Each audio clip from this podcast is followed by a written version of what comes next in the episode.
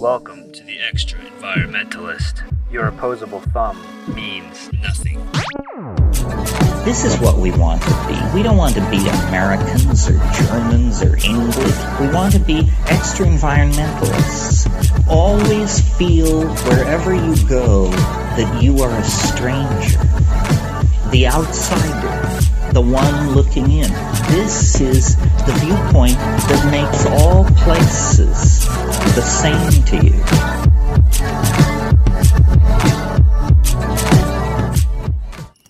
Oh man, that was a really long backpacking trip. I'm ready to sit down by this fire here. Man, I'm getting tired. Yeah, after hiking all day, I am so tired and I'm so excited just to hang out by this campfire, although it is starting to get a little creepy out here. Yeah, it's really, really dark outside. Um, I can see the stars really well. I thought I, I thought I heard something back there. Did you hear anything? I don't know if it's just my mind playing tricks on me because it's close to Halloween, but I definitely hear something. It sounds like footsteps. Oh, what? What is?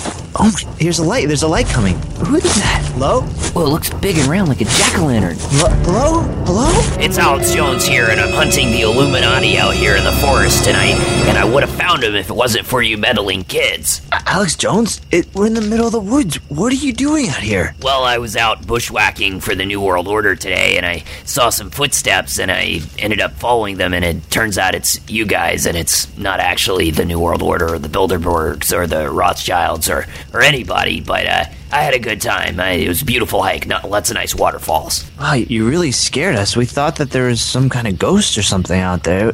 You know, it is Halloween after all. Oh, there are definitely ghosts out there. I just don't look for them. I just look for the hidden clues to the New World Order in basically everything. Oh, well, well, you're here, so you might as well sit down. Yeah, yeah, I'll be glad to hang out with you guys and roast some marshmallows. I even have some canned food for my stockpile on me. Oh, wow, oh, thanks, great. Alex. That's a really good brand of beans to roast on the campfire. Well, since I put my feet up out here, who are you guys talking to on today's podcast? Well, Alex, we're talking with David McNally for our Halloween special this year, and we're going to be talking to David about the history of capitalism and the monsters it has created the vampire, the Frankenstein's monster, the zombie, and how some of these monster stories might be expressing the unconscious feelings that we have in a capitalist system. That's right, Justin. And Alex, I bet you're really going to enjoy this show because I know how you feel about monsters. Since you're here sitting next to our campfire, do you want to take us out and get people ready for the episode? You got it, Seth. This is the Extraenvironmentalist Halloween episode for the year 2012. Get ready for some scary stuff. We'll see you on the other side. Hey, Alex, pass those s'mores. All right, Seth and Justin, let me tell you about this one time I burst in on a Bilderberg meeting and they shot me in the face with a shotgun.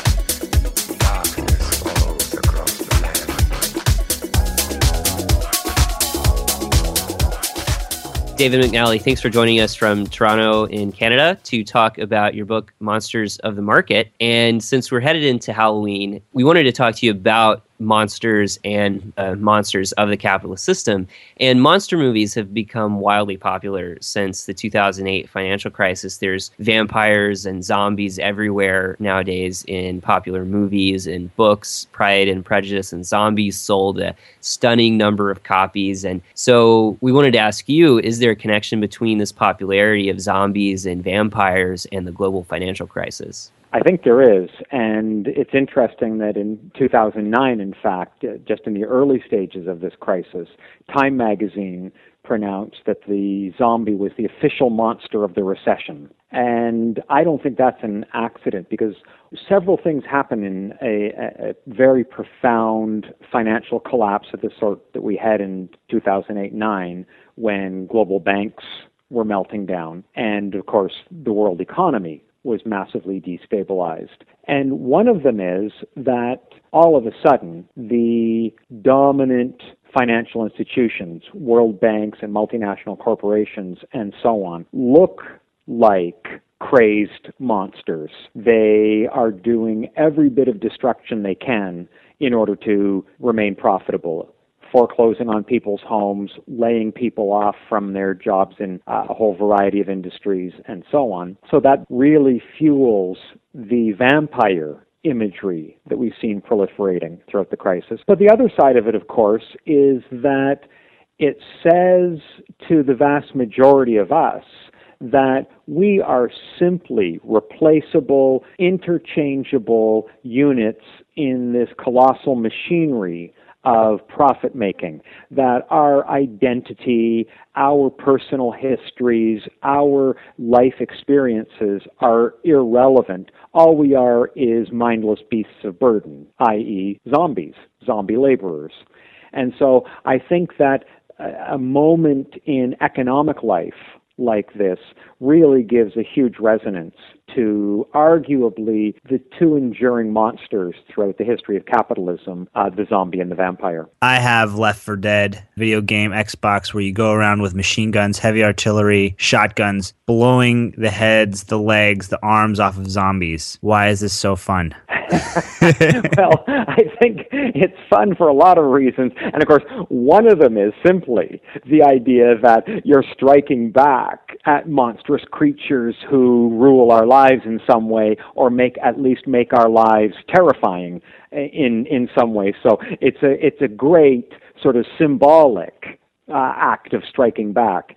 And so that's huge. But then, of course, the kind of game that you're describing is also modeled on this whole new genre of zombie apocalypse stories. And you can see that in the TV series The Walking Dead. This idea that life as we know it is coming to an end, and all around us are the, simply these terrifying creatures who want to eat our flesh, consume us, turn us into simply a means of keeping them alive. And that's an awfully powerful metaphor for how capitalism works, that we're just flesh to the monsters who rule our world. And so, yeah, I think those games in which we have an opportunity, as you say, to blow them away, that's a great fantasy. And I think it does speak to a kind of a role reversal that we like to enact in terms of uh, what we feel is going on in our lives. So, why do you think that our capitalist system leads to these projections of monsters? And you detailed Frankenstein and, and vampires and zombies and also in African folklore throughout your book. Why is it that our capitalist system leads to these monsters? Well, I think most of the time we forget how incredibly disquieting the very mechanisms of capitalism are. And we see that more clearly when we look at parts of the world today that are going through the kind of capitalist transformations that the global north went through over the last couple of hundred years, we can see the culture shock that capitalism produces. We now take it for granted in North America, for instance, that it's normal to sell our ability to work, our life energies, our creative energies that are our capacity to work, our skills, our knowledge, our physical uh, resources and energies. We take it for granted that selling that to an employer is normal. But in most societies, that's an evil thing to do. It is something forbidden by the moral codes of most societies that have preceded capitalism. The idea that you would make yourself, by which I mean, you know, your most personal energies, powers, resources, and capacities over for sale to somebody else somebody who then owns them during a contracted period of time. They own your energies for eight hours a day, 10 hours a day, 12 hours a day in a sweatshop, and so on. That's a bizarre, disquieting, alienating thing in most societies. But I think, in fact, even though it's been normalized in our Western capitalist societies, I think that a lot of us find it deeply objectionable and upsetting in all kinds of ways. We resent being turned into zombies who can be bossed around and ordered around in incredibly demeaning ways. And we sense that we're these anonymous, replaceable parts in the machinery of capitalism for the giant corporations and so on that dominate our society, or the huge government bureaucracies in which some of us are inserted by employment and so on. So I think across the history of this society, people have used different kinds of cultural images to say, more or less, this is really quite monstrous what this society does. In previous forms of life, whatever there was about them that was lacking in all kinds of ways. At least you didn't sell your basic life energies, your basic human powers to somebody else who then got to own you and control you for most of your waking hours. And I think that's what a lot of monster metaphors are about. And the vampire, of course, is the one who lives off the life energies of others. Zombies are primarily is particularly in the classic formulation. It's changed in popular culture somewhat in recent decades, but in their classic formulation, going back to Haiti, where our original zombie image comes from, it's the mindless laborer. It's the person who's been stripped of all identity and just made a laboring beast. And so I think those are really resonant with the alienating experiences that most of us have under capitalism. But most of the time, we're just put through the motions and we accept that that's the way it is. But I think there's a part of us, sometimes unconscious, sometimes conscious, that rebels against that and resists that. And depicting it as, as monstrous is one way of, at some level, saying, there's something wrong about this. There's something really deeply unsettling about the idea that somebody could own me for eight hours a day and control me for eight hours a day. And I think monster metaphors and monster images capture that. I think that's really interesting that you you think back in history and you find that this that monsters kind of originate from places where there is that kind of oppression going on or people are are feeling put down or they're selling so much of their time like you're saying into into a system where they're not really appreciated. And so the monster takes the form of that oppressor. I'm wondering in other societies, say like uh, in, in communist societies or socialistic kind of societies, or even places that don't practice the same religion, if these kind of monsters proliferate there as well, do they take other forms or are they just called by different names? Yeah, and I think that any society that has oppression and exploitation, you're going to get these kinds of images, no doubt about it. And, you know, the sort of authoritarian states that called themselves socialist and communist in Eastern Europe and so on certainly bred their own kind of monster images. Now, very often, of course, the monster was more readily identified with the tyrant at the top of the state, say a Joseph Stalin type, for instance. And so, in some ways, it's it's kind of easier to identify the monster in that kind of state dominated, dictatorial, and authoritarian society. The monster has a name and everybody can see them. Then you can spin off all kinds of stories about them. The thing which is different about market style capitalism, and by the way, you might make a case that those so called socialist or communist societies were kind of a form of state capitalism. That's an interesting discussion. But in the market capitalist society, what I think is sort of mysterious is how we're being dominated and exploited because the market is not transparent. When there's a dictator who basically just dominates the whole society, it's pretty transparent. It's awful, but you know who is at the top in a market dominated society, there are these giant corporations with boards of directors that most of us don't understand. There are all these interlocking structures of corporate ownership behind the scenes. And corporations are, you know, by definition, these legal entities that are themselves mysterious because they have a whole series of rights in law, but they're not persons. They're these corporate institutions. And markets behave in these seemingly mysterious ways where we know something unjust is happening. We know that somehow, through the mechanisms of the market, some people are getting immensely rich and powerful, while the majority of people are struggling to make ends meet and then often finding themselves unemployed and so on.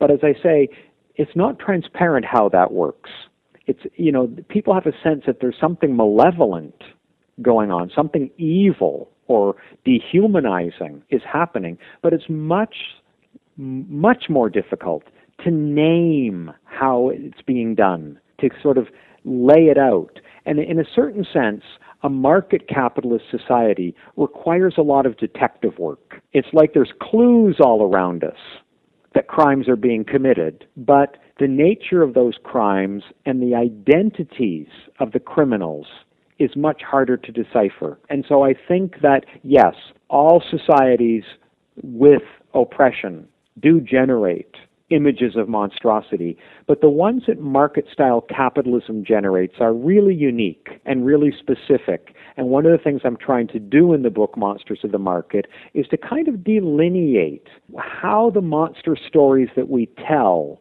in a society like ours actually do reveal a lot of what's going on behind the scenes, a lot of what these mysterious processes of domination and exploitation are about. And so, as you'll know from the, the book, for instance, I talk about some of these monster stories from sub Saharan Africa today, where people describe going to sleep, being kidnapped in their sleep, turned into zombies who go and labor on invisible plantations, and then they wake up exhausted. Now, to me, that's just an incredible metaphor for capitalism.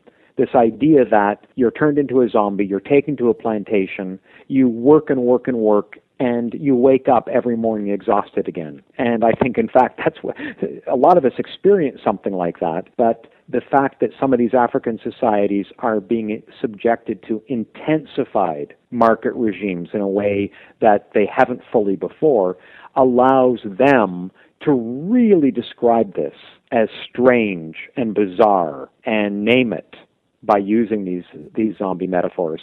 Uh, and I, so I, part of what I'm trying to get at in the book is what's unique about these monster stories. And rather than dismissing them, let's take them seriously because they may actually be telling us something about what it feels like at all kinds of unarticulated and sometimes even unconscious levels, what it feels like to be a member of this society who's outside the elite.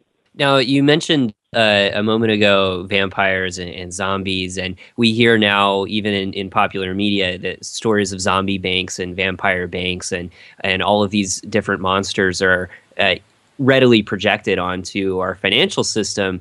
And all of these occult monsters, I, I'm wondering if it's even fair to say that capitalism fosters an occult economy. I think that's a wonderful question because I think, in fact, if you look at the financial structures we're dealing with today. And people are told that something called derivatives brought banks down and caused a crisis. That seems awfully occult because these so called derivatives are purely paper financial assets that are concocted out of debts and this is what happened, for example, in, the real estate sector with the mortgage industry. Banks started to take bundles of thousands and thousands of mortgages, and they would derive from them, hence the term derivative, a new financial asset that you could buy that gave you some of the interest from the mortgage payments that people were supposed to make. And these are incredibly esoteric instruments. They are priced according to really obscure mathematical models, often run by computers, that I'm not exaggerating when I say most of the people who were selling these so called financial derivatives couldn't have told you how they were priced. They didn't understand the math. There was just this computer generated uh, set of formulae that were producing prices for them. And of course, what we discovered eventually was that the math itself was nutty. These things weren't worth what people were paying for them. Well, all of that does seem awfully occult if what we mean by that, as we should, is that something unseen is going on, something mysterious, something invisible, and yet these unseen, mysterious, invisible forces are actually having a huge impact on our lives. They are actually truly bringing down banks. They're causing a real estate crisis. They're causing foreclosures. They are producing the meltdown of banks, which then ricochets into a broader economic crisis and so on. And so the idea that capitalism inherently has something occult about it, by which, as I say, we mean mysterious, unseen, invisible powers that are really impacting human life, and generally speaking, for the majority of people in a time of crisis, very much for the worse. Uh, I think that's that that notion of an occult economy captures something real, and that too often we take seriously the really quite nonsensical models that mainstream economics produces. Mainstream economics wants us to believe that a capitalist economy always tends towards equilibrium. It always tends towards full employment. It always tends towards rational utilization of all resources. And I think most of us know that's a fairy tale. Most of us know that the system is much more destructive than that. It's destructive of, of human life and values, it's destructive of environmental and ecological systems that sustain life, and so on. And I think to capture it as an occult economy, where invisible powers do really rule human lives, is a much, much more profound way of getting at what goes on in a capitalist society like our own. So I'm sure in the research of your book, you you found a lot of the sources of these monsters, where they actually originated from, and uh, I wonder if you could kind of track us through the evolution of some of these ancient or you know beginning of capitalistic monsters to the present day. I think it's a fascinating story, and the one I really take off from, which I still think is the classic monster tale, is Mary Shelley's Frankenstein. Here you have a story written in the first decades of the 19th century. Mary Shelley starts composing it in 1816 and it's published in 1818. And it's really remarkable what she does in that story because to begin with, she takes her isolated self centered individual, Victor Frankenstein. He creates the monster. And how does he do it? Very interesting. He goes around digging up human bodies from graves and taking body parts. He then combines these body parts that he's basically acquired through grave robbing with bits of animal parts as well. And then he runs an electric current through it all to bring it to life, to animate it. Well, each part of that story of putting the monster together is fascinating because, as Mary Shelley well knew, in 19th century London, where she lived, early 19th century London, grave robbing of the bodies of the poor was an actual profession. And body parts were sold for anatomy purposes, for purposes of dissection. And it was something that the poor of early capitalist England and London detested. There was no one more hated and vilified than the grave robbers. The rich, by the way, were by at that point having themselves buried with their coffins inside lead vaults in guarded cemeteries, so it couldn't be done to them. So it was the bodies of the poor that were stolen and dissected. Well, then you think about what goes on in a capitalist society. The bodies of the poor are bought. They're bought and sold on the market. And your life is dissected. It's chopped up into the hours that belong to you and the hours that belong to your employers, the capitalists. And so, right there, Mary Shelley's got this incredibly powerful metaphor for what working people were trying to resist with the rise of capitalism. And then what does Victor Frankenstein do? He subjects it to an energy source, electricity. And of course, the early factories were moving from water power and steam power over to electrical power. And those machineries, those factories full of machines that were consuming the labor of working class people, of course, is being depicted in this idea of the monster a number of commentators prior to me have noticed that the monster that Mary Shelley creates is very powerfully symbolic of the emerging working class. On the one hand, you have Victor Frankenstein, who represents the capitalist class, who are creating this new monstrous creature. But the interesting thing is that in Mary Shelley's story, the so called monster is intelligent.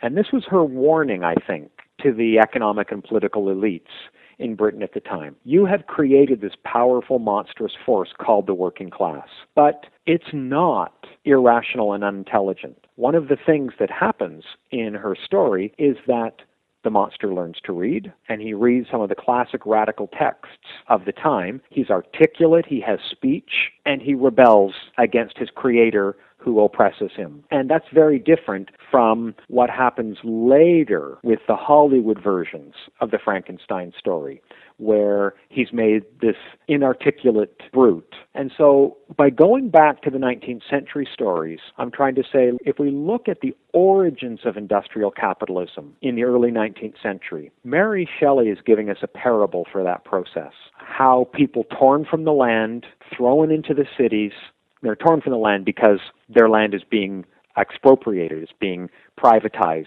the commons is disappearing and people are being driven off the land. So they're being driven off the land, they're being driven into the cities, they're being uprooted, they're being thrown together in factories just the way the body parts throw together this monstrous creature.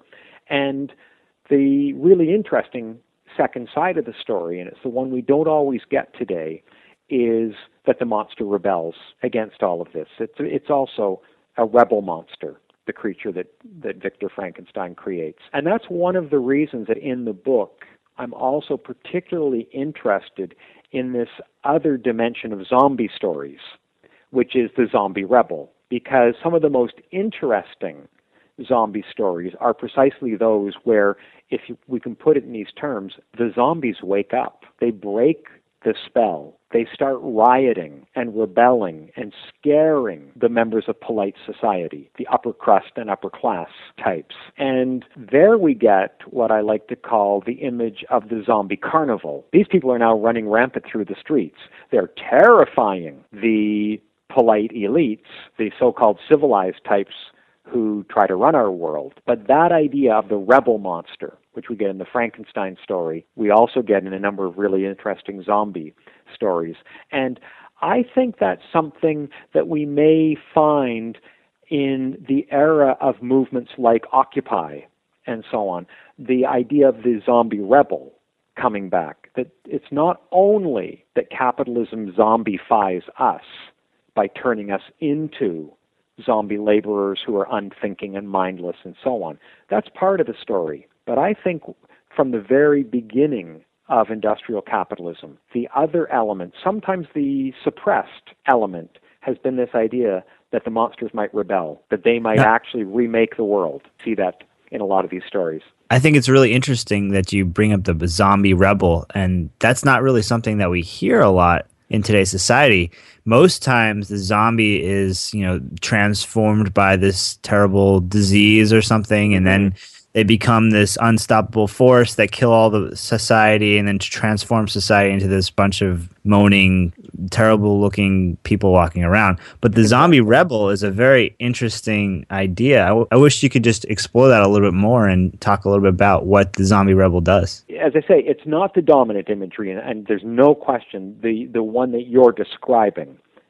is the dominant image, which is to say, particularly nowadays, we, we're getting the uh, uh, what I was referring to earlier as the zombie apocalypse genre of the uh, often caused we think by some kind of disease, although in a series like The Walking Dead, it's never really clear what caused it. But, we, but it appears to be a, a disease, maybe there has been some massive exposure to radiation. Maybe there's been some, yeah, you know, some kind of biochemical account, or maybe it's a, a, a purely medical one.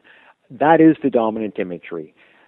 The films that give the other image or the stories that give the other image are a minority, but I find them particularly interesting. I'll give you just one example. Uh, I've written about this uh, elsewhere. This is a film from the 90s called The People Under the Stairs. It's a Wes Craven film It's really, really interesting zombie film because the people under the stairs are basically white youth who have been captured and imprisoned in a former funeral home. There's a nice monstrous image right there. A former funeral home owned by wealthy landlords who are only referred to as mummy and daddy. So it's a very patriarchal structure the daddy dominates.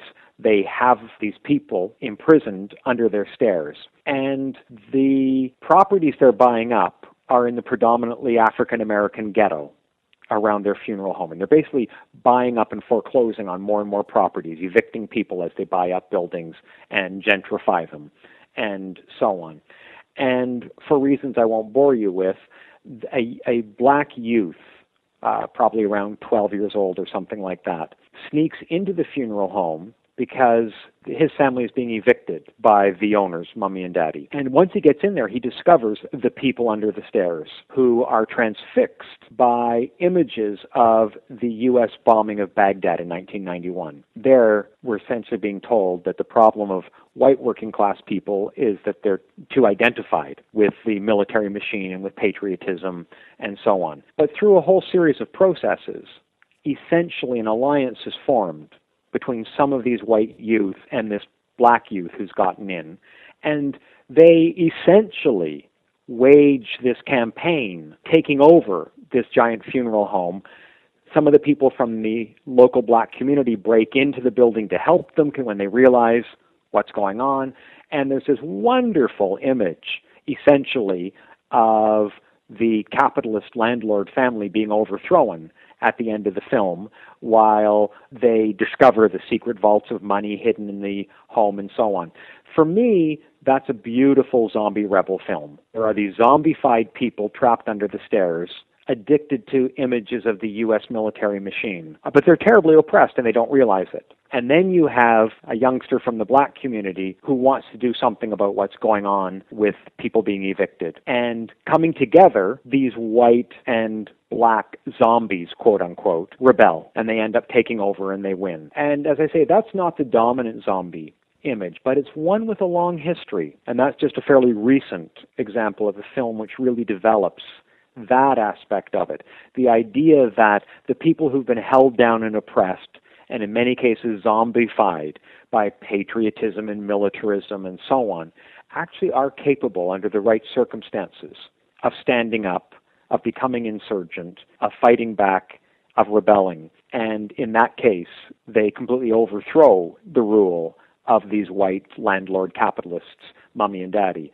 Uh, so I, I get, tell you that story at some length only because I, for me it's one of the most powerful versions of the zombie rebel. But I think it goes right back to the Frankenstein story, and there are other episodes of this throughout the history of this genre. And interestingly, one of the last times we saw some of them was both in the 1930s when we had mass social movements in North America who really were standing up for the rights of the downtrodden. And again, we get some of that in the late 1960s as well at the time of the last new left and the massive anti-war civil rights black power movements. Uh, you see some of those themes for example in the original night of the living dead film uh, george romero's first of his uh, great so-called zombie films. So it's there as a theme but it isn't the dominant one. But i think it's one we need to highlight because the idea of the zombie revolt is a really powerful image, and it's interesting how much people respond to it. Going back to Frankenstein for a minute, and I wanted to touch on, on Frankenstein again. I was wondering if really the austerity protests that we're seeing right now in Europe are paralleling this uprising that Frankenstein's monster has in Mary Shelley's book. I think that's a really nice connection, and and yeah, I think that's exactly right. I mean, what we're seeing from the general strikes in Greece to the movement of young people known as the indignants in Spain who've been occupying city squares and so on, all the way uh, you know, across parts of Europe with youth and worker movements that are protesting the austerity regime in, with everything from general strikes to city to, to occupations of public space to street fighting episodes and so on. I think it is exactly that, that idea of the zombie rebellion. If you look at the destruction that's happening to the social fabric in Europe right now, I mean, Greece and Spain have roughly 50% youth unemployment rates and about 25% general across the board unemployment rates. Hospitals in Greece lack basic medicines now. I mean, they're so, just starved. Schools are closing. Pensions are being slashed. I, you know, the most destructive, rapacious side of capitalism is being revealed here. And it is interesting that, in a certain sense, what those popular movements are saying of youth and workers and women and so on, what they're really saying is we refuse to be zombified. We will be rebel monsters. And it doesn't really matter to us that you find this unacceptable or that you send the riot police against us. We're not going to stop. We're going to keep pouring into the streets. We're going to keep having occupations. There's no way we're going to accept the life that you're dictating to us as what we have to accept for the next generation or more as reasonable, as fair, as just. And so, if that's what you offer us, we claim the streets. If that's what you offer us, we go on mass strikes. If that's what you offer us, we occupy schools, we occupy places of work. And so I think the analogy or the connection that you draw to that kind of zombie rebel idiom is very appropriate in the conditions that we're seeing. And of course, you know, I do think we see it on a smaller scale in other kinds of contexts. And I would just mention, for example, even the Chicago teachers' strike of a few weeks ago.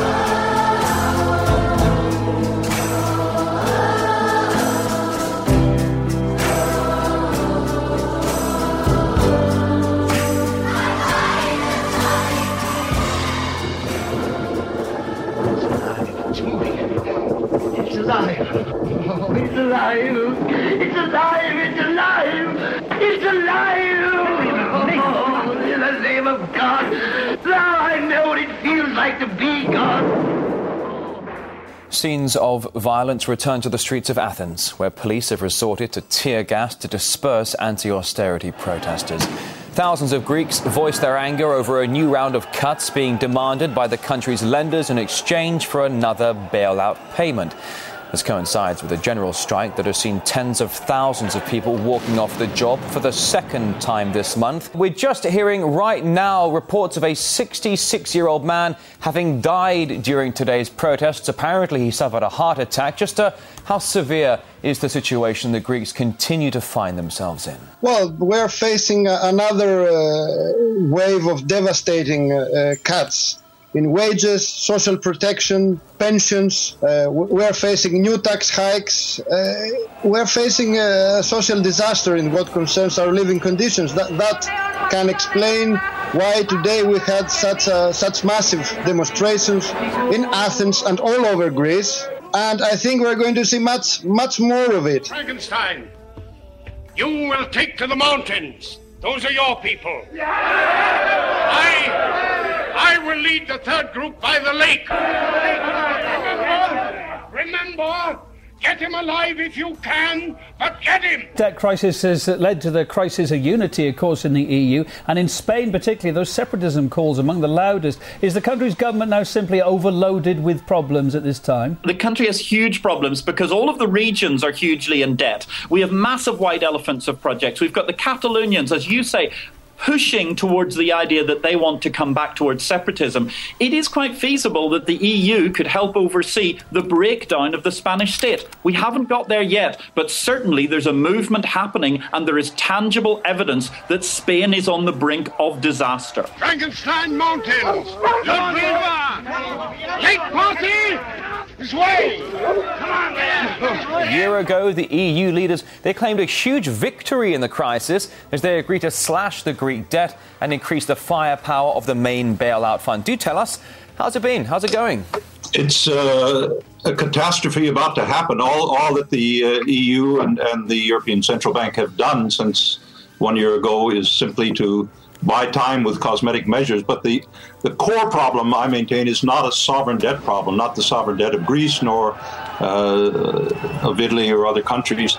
The core problem has been from the beginning and remains a banking system, the, the major international banks in Europe, that are de facto insolvent and being held uh, held afloat on life support from the ECB. So the, the bailout measures toward Greece have not done anything to help the Greek economy or stabilize Greece. They've gone to bail out the banks in France and, and elsewhere in the EU that are, are technically in, in uh, insolvency because of their. Those banks remain the source of the problem. There's no lending going on to the real economy. And that's what is the root cause of 25% unemployment in Spain and, and uh, uh, Greece and elsewhere uh, across the EU. So the austerity that's being demanded by EU governments like Germany is having the effect. And the irony is this is what Brüning did in 1931 that paved the way for the Third Reich because of the unemployment across Germany. And Germany is, is uh, enforcing that same same policy on Greece, Spain, and someone wrote that a big investment bank is like a giant vampire squid wrapped around the face of humanity, hypnotizing politicians who throw money at the banks, no strings attached, no matter what damage is done, trashing the planet, forcing cuts to things that make life better. Goodbye schools, goodbye playgrounds, goodbye jobs. The bankers that we bailed out then gave themselves bonuses that were bigger than the first wave of public spending cuts. Britain alone gave the banks more money than it cost to put a man on the moon, six times over. Where did our money go? Who let the banks get away with it? Why? Can vampire squids ever be useful? No government yet is brave enough to tame them.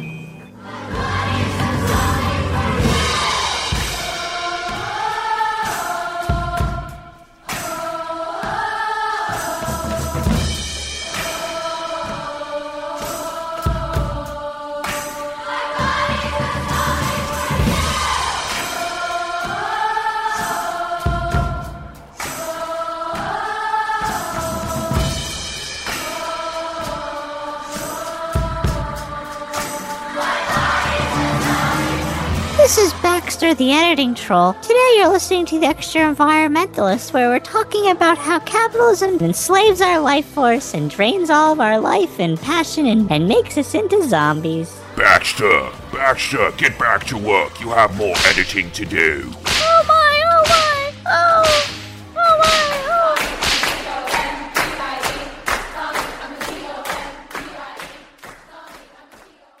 In your book, you wrote quite a bit about public dissections and history of dissections and the ways that capitalism as it developed related to the body. And what you were just mentioning there is we're watching states actually be dissected um, and we're watching them being dissected. Could you talk a little bit about that and that parallel? A key starting point for many of the monster stories about capitalism that were created at its origins or that we see in other parts of the world today are about this idea of people being dissected and chopped up. And I, I think that image or that metaphor works on multiple levels. One I touched on earlier briefly, but I'll mention again dissecting people from the land, taking over their land, driving them off, the process that we that we know historically as enclosure, where land that was previously open to people becomes enclosed, particularly common lands that people are able to survive by utilizing. And we see that today, big struggles around enclosure of land in Africa.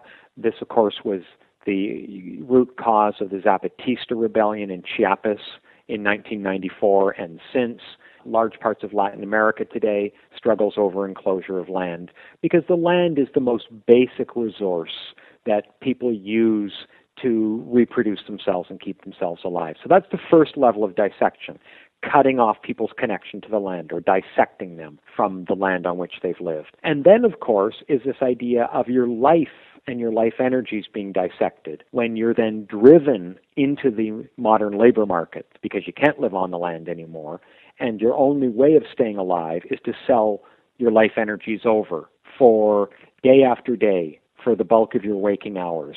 And so our lives start to feel dissected. We start to have part of our lives that we think belongs to us and part of our lives that belongs to somebody else. and is under their control. So we're chopped up and our lives are chopped up. Finally, the idea of our bodies being controlled by somebody else, which is a form both of being dissected, but also, of course, of being zombified, of being turned into a zombie. Then fast forward to what's going on today. And even where it's not people being disconnected from the land, think of what they are being disconnected from, or separated from, or dissected in relationship to the healthcare services on which, upon which they've been able to historically rely, the pension system, which could keep them alive in their old age, a decent school system, which didn't have, as the city of Detroit will soon have, classes of 60 kids in them, just you know, really being herded like cattle through the school system. The idea that society guaranteed you some basic entitlements or common goods like fair pensions, adequate health care, decent schooling, and so on. And now all of that's being eliminated. And that too is a form of dissection, of being cut off from things that were once part of you, that once belonged to you, that you once had a right to. And I think as a result, these vampire and zombie images that we're talking about not only carry on today, but in times like this of economic hardship and austerity, I think those images become more powerfully resonant for people. They just capture their experience in more profound ways, often than ever before. And so it's not as if I'm just telling a story about the past. I'm really trying to root in the past these images which continue to resonate in our world today, particularly in the age of austerity. One reason that they really do resonate is because we're exposed to these images as young children. I mean, young children are exposed to monsters in every bit of media that they consume. I mean, Sesame Street, you have Grover, Cookie Monster, The Count. Uh, Pixar flicks, you got Shrek. You have that movie called Monsters. In Disney films, you have Beauty and the Beast and countless other ones. Star Wars, even. How does this model of uh, of monsters play an essential moralistic role in developing people into this capitalistic model? Does it naturalize these forces in the market? I think many of these monster images do. I don't want to say they all do because I think there is the, that minority set that cut in a different way, and I'll come back to that in a moment. But yes, some of what's going on with the way the culture industries kind of commercialize these monster images is that they are consciously or unconsciously normalizing what life is like in a capitalist society. They're essentially getting us so used to monstrosity if you will, that we imagine not only that this is the way it's always been, but also that it could never be any other way.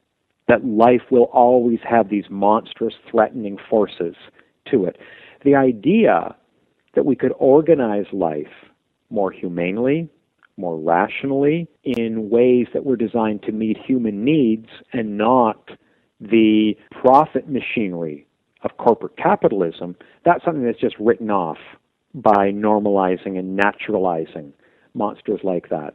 So I do think that that kind of description you give is very pertinent and, and, and, and really an accurate kind of depiction of what we see a lot of the time around us. But I also think that there's the other side, that part of what we see at times and places in literature, in film, in, in, in particular, are monster stories that are cutting the other way, that are actually opening up some critical space for thinking about the world in which we live, that are depicting forces of capitalism as in some way monstrous. And to me, those are the most interesting ones because those are the ones that are, in, if you, if I can put it in these terms, denormalizing or denaturalizing capitalism. They're saying to us that there is actually something quite malevolent there's something quite frightening and monstrous about what's going on. And maybe, they just at least raise the question, maybe life wouldn't have to be run and controlled by monstrously powerful institutions and corporations. They, at that level, create some space for critical reflection. And so I think the Mary Shelley Frankenstein story in its original does that. The People Under the Stairs film that I was talking about would be another example. Today, we find some monster writers like China Miéville, who really uses a lot of that imagery in a highly critical way, almost a subversive way, to open up for us the idea that there might be other ways of organizing human social life.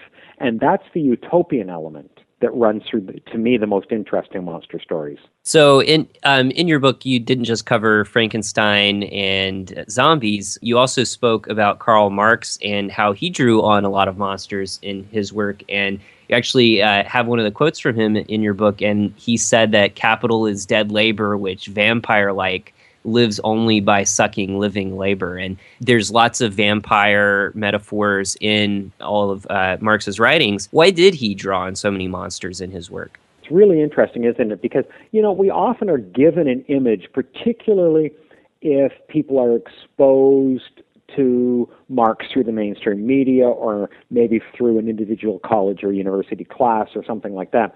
If they don't try to just depict him as wild eyed revolutionary bent on destruction, then it's often that he's this dry, difficult figure who wrote this incredibly complex book called Capital, and nobody could really understand it, and so on. So, one of the things I'm trying to raise in the book is isn't it interesting that one of our most important critics of capitalism, whose work is enjoying a kind of revival today in light of the crisis that began in 2008, isn't it interesting that in this big book that he wrote about how capitalism works as a system, he kept coming to these monster images, like the one you quoted about capital being dead labor that lives by sucking the life out of living labor that and it does so vampire like.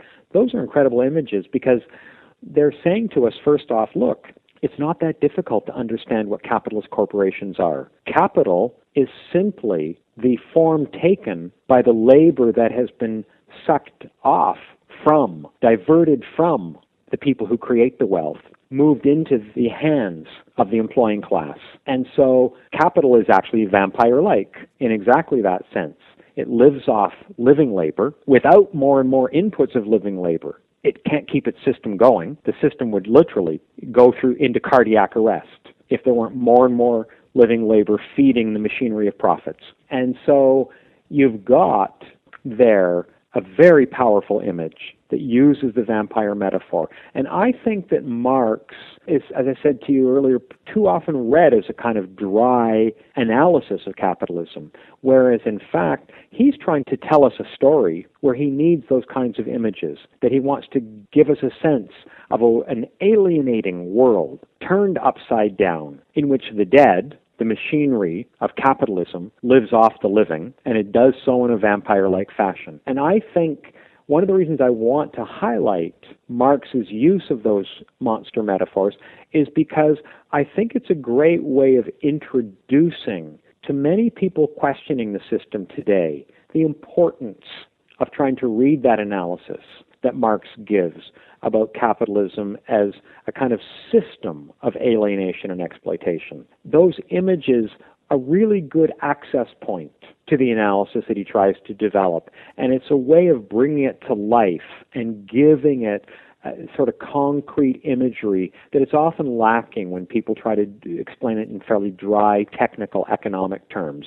And I was really struck that once I looked for those images in Marx, they're everywhere. It's it, you know this is really a set of images that he uses over and over again for critical purposes, and I hope that by bringing that dimension of Marx's writings back into the conversation, it will make him more accessible to people. It will make him seem less daunting and difficult, and it will give people, as I said, an access point or a prism through which they can approach what he's doing in these critical texts because I think it tells us something about how his work continues to be relevant. Those images haven't disappeared, as we've been talking about. They're proliferated through our culture. And if Marx is using them in interesting, critical ways, that might be all the more reason to go back and take a look at how he was trying to analyze the system you were mentioning vampires, and also along with the imagery of vampire banks, we also have zombie companies now. And in your book, you drew out a bit of the story of Enron, and Enron mm-hmm. had a valuation of $65 $65 billion. And another great example is uh, Lehman Brothers, $690 billion. And then, just like magic, these things vanish overnight. Could you tell us a little bit about the story of Enron and how that happened? Enron is, is really a wonderful case study in what we were describing earlier in our conversation as the occult economy. This is a corporation that begins as a firm in the energy industry. And then it quickly decides, you know what, there's a lot more money to be made simply by selling paper assets than by, you know, actually building pipelines and that sort of thing. And so they try to model themselves into what they describe as a virtual corporation, a corporation that doesn't actually have hard assets, but simply sells you paper contracts you want oil from somebody, we'll sell you a piece of paper which gives you the right to claim oil from somebody else.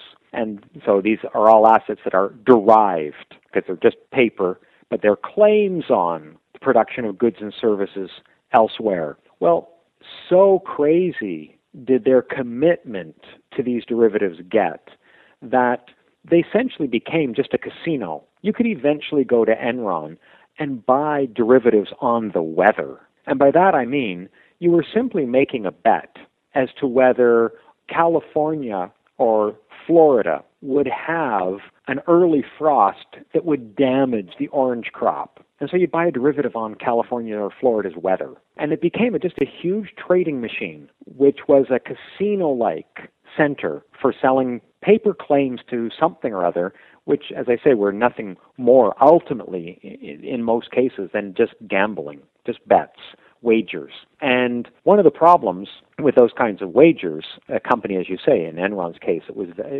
valued at 65 billion, is that essentially they're the house in a gambling casino, but they're the house that tries to make the right bets. And all it takes is a series of misplays. In other words, let's say, for the sake of argument, that they sell you paper assets guaranteeing you that Florida won't have an early frost, or that Bear Stearns Investment Bank on Wall Street will never collapse. And all it takes is a series of calamities, and all of a sudden, the house is losing. And that's what happened to Enron. They were a big gambling machine, and all it took was a series of really bad wagers on their part. And what Fortune magazine five times called Enron the greatest corporation in America. Well, that greatest corporation in America, as I describe in the book, in a process of under a year, melted down from being worth $65 billion to being worth effectively nothing. And it did that because of this casino capitalism that I'm describing. One of the reasons I like to tell that story in the book is that Enron was one of the early warning signs about what was coming on Wall Street because more and more of the Wall Street investment banks had turned themselves into very similar kinds of institutions as Enron had. They had a lot of bets.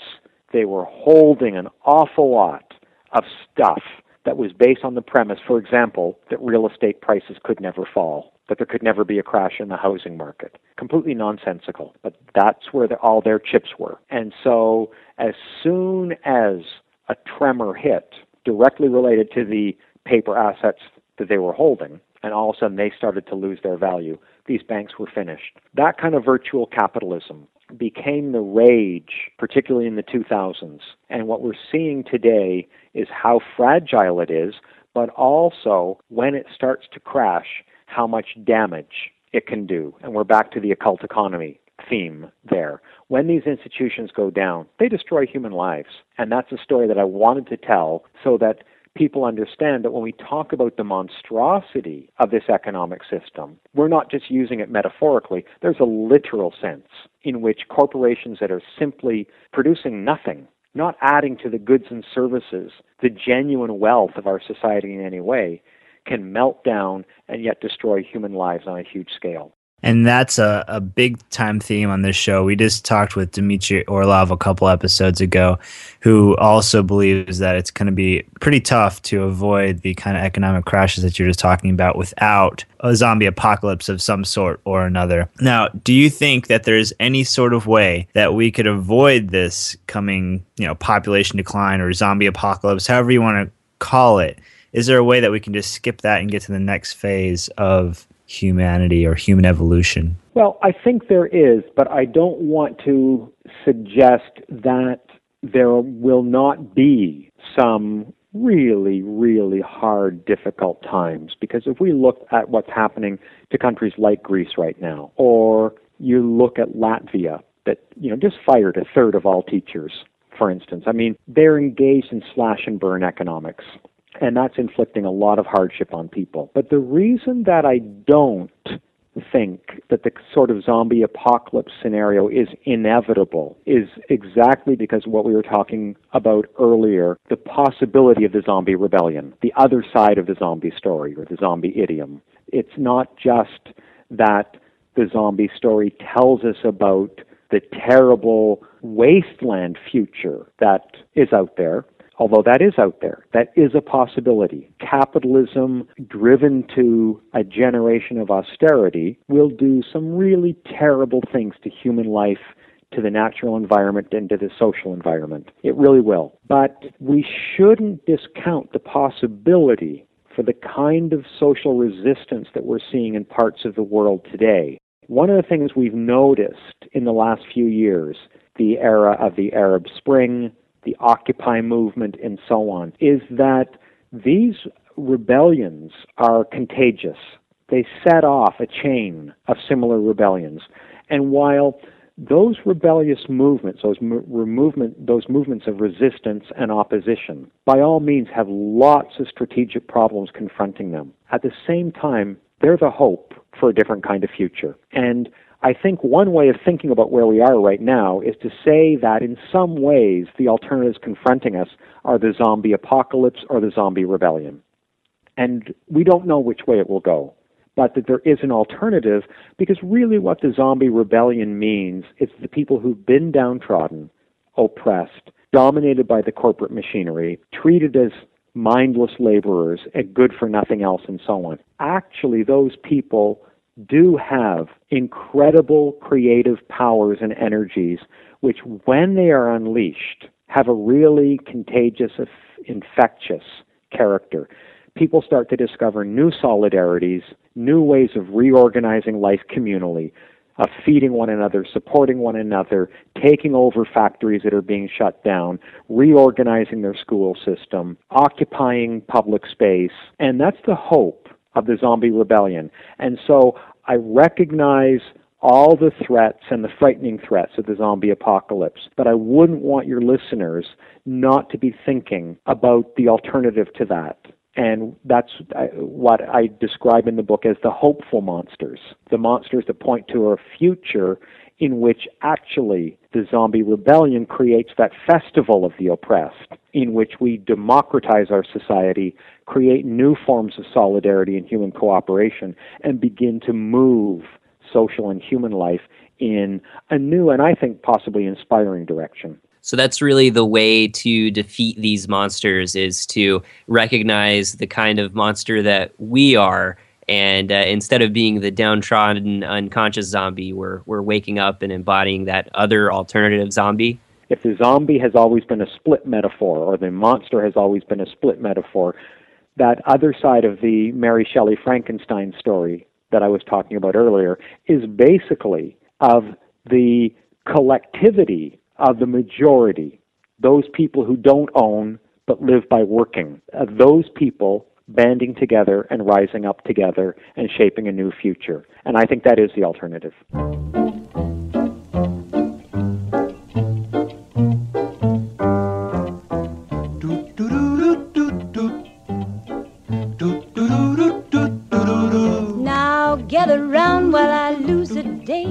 On what goes on when it gets late.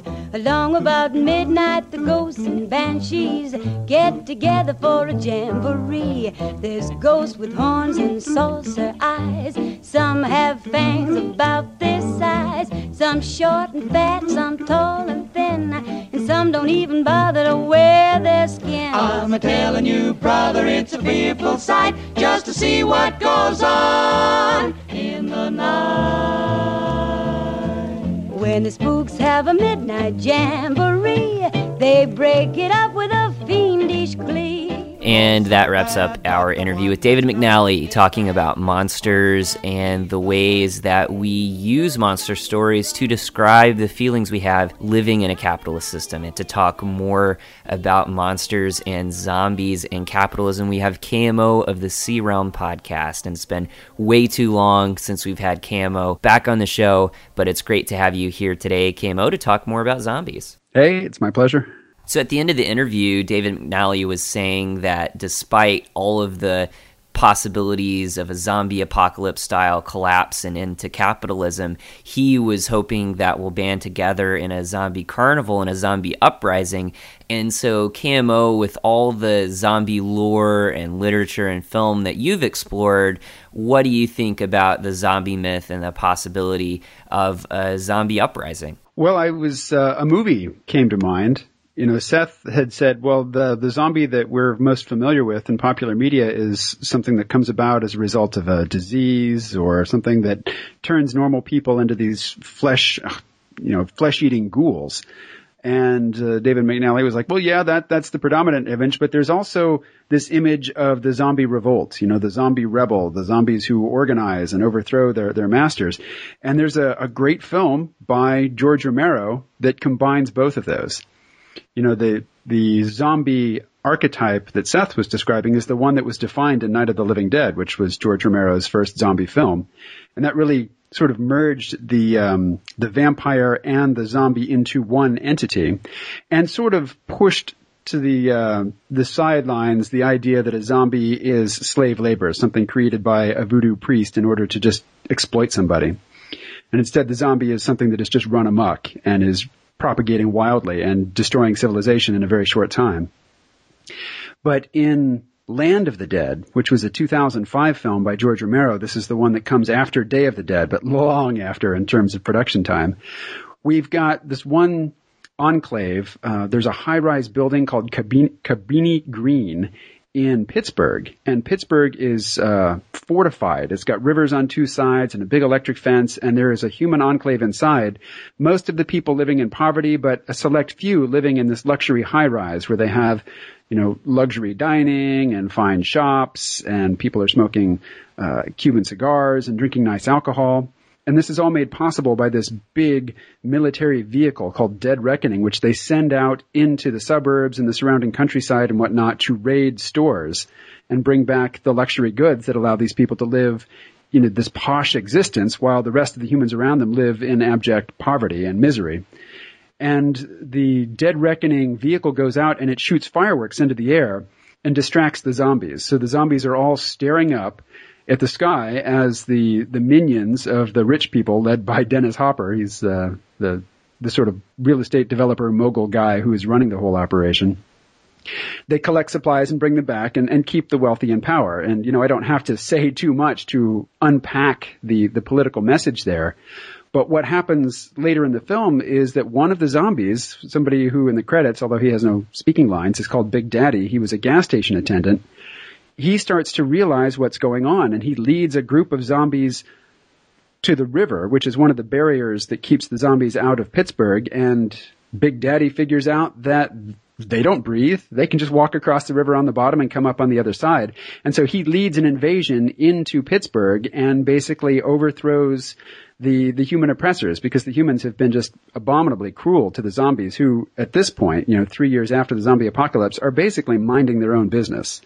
Like Big Daddy, you know, he sits at the front of his gas station and when anybody runs over, you know, the, the hose that rings the bell, he goes out and he picks up the pump as if he's going to pump some gas.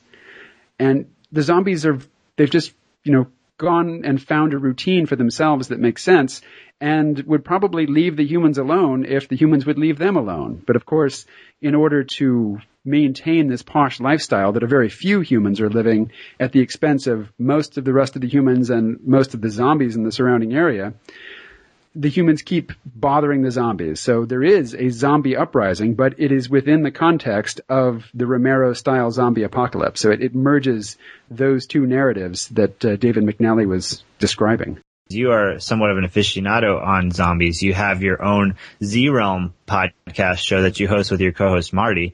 I wanted to ask you what that attraction to the zombie was and what that's like and, and kind of why you decided to develop that relationship with zombies in that, in that show. Well, this is a question I've been asked a few times and my, my genuine answer is any explanation that I give which imposes some sort of political or ideological significance onto the zombie narrative is just after the fact, sort of post hoc scrambling for an explanation because I've been having zombie apocalypse style dreams since I was in my teens. Probably since I saw uh, the original Dawn of the Dead. I went into a a place that was sort of a, an underage club for people into breakdancing, and there's video games there. It was a place called Barker's Circus World at Independence Center in Independence, Missouri. And I walked in there with some friends. We were there for to dance, but we were there early and they were showing Dawn of the Dead on a big screen TV, but without sound. And I sort of came in in the middle and I had no idea what I was watching, but I saw all these zombies tearing into the abdomens of, you know, living people and pulling their guts out. And I was just, I think, horrified and couldn't look away. You know, it's sort of the, um, the rubbernecking phenomenon where you can't look away from the accident even though you realize deep down that you're, it's a really shameful thing to keep staring at it, but you can't help yourself. And I think from that moment on, I was hooked. And then later, I would see correspondences to things, other things that I was interested in, interests that I had acquired later. So, you know, an ongoing theme of the C-Realm podcast is the potential for collapse of industrial civilization, you know, themes that are very familiar to listeners to the Extraenvironmentalist podcast. And there's a, a big piece of the zombie apocalypse narrative that is very relevant to this notion of sudden collapse. And when I think about a collapse, I think about money. The fact that there isn't enough physical money to go around to keep the systems that we are accustomed to and that we depend upon operating. So if electricity were to go out, say, or if the computerized, you know, interconnected networks that basically sustain digital money were to stop functioning and your debit card didn't work anymore and your ATM didn't know who you were and wouldn't dispense any cash, if if everything had to be conducted via you know cash transaction all of a sudden, then basically civilization as we know it, you know, 21st century civilization anyway, would grind to a halt and things would be really ugly.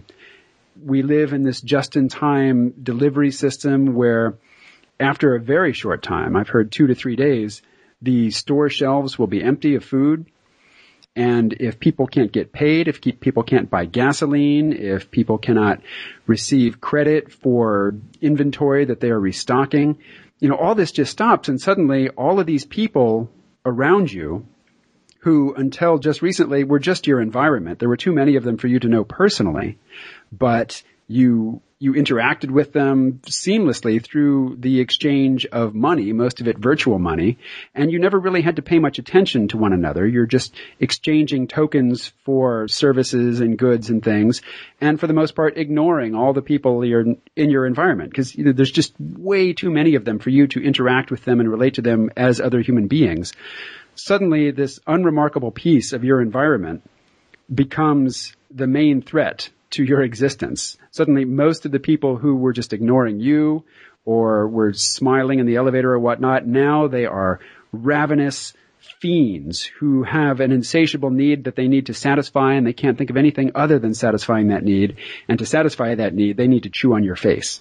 So the, the, parallels are just uh, very striking and very obvious for me. Yeah, absolutely. And the zombie apocalypse imagery runs throughout thinking about the end of industrial civilization and a potential for a really rapid collapse. And KMO, you used to live at the Eco Village Training Center in Tennessee, and now you're in New York City, one of the largest cities in the world. And I'm wondering if the validity or if that imagery has changed at all for you when thinking about collapse being there in such a large city. Well, Justin, as as you noted when you were here, New York City is is different from the rest of the country in that there is so much international money flowing through this city that there is the illusion that business as usual is sustainable for the long term. You know, when I drive from here, say, to Tennessee, and I have to pass through all of these little towns and uh, the hinterlands, basically, where I can see the decay, where I can see the fact that the rest of the country is not thriving the way that, you know, places like uh, Greensboro, North Carolina, where Marty lives, and, and New York City are thriving. It's it's like driving through different mindsets, through different realities, through different universes. But here in New York, there is a bubble of normality, you know, normality, the uh, the illusion of business as usual, anyway. And even somebody like me who's been talking to James Howard Kunstler and Dmitry Orlov and Guy McPherson and, you know, the, the other peak doomers, uh, it's, it's easy for me to slip into this complacency of, oh, everything's fine. People are making money. The system is, is humming along as normal. You know, the, the system and its, its guardians are omnipotent. And they could never let anything happen to us. Now, before I came here, I made sort of a bodhisattva vow saying that what happens to my society happens to me, and I'm not going to try to avoid the collapse or avoid what the rest of the country is going to go through by huddling with the hippies out in the forest in Tennessee, you know, and just living with the Amish there.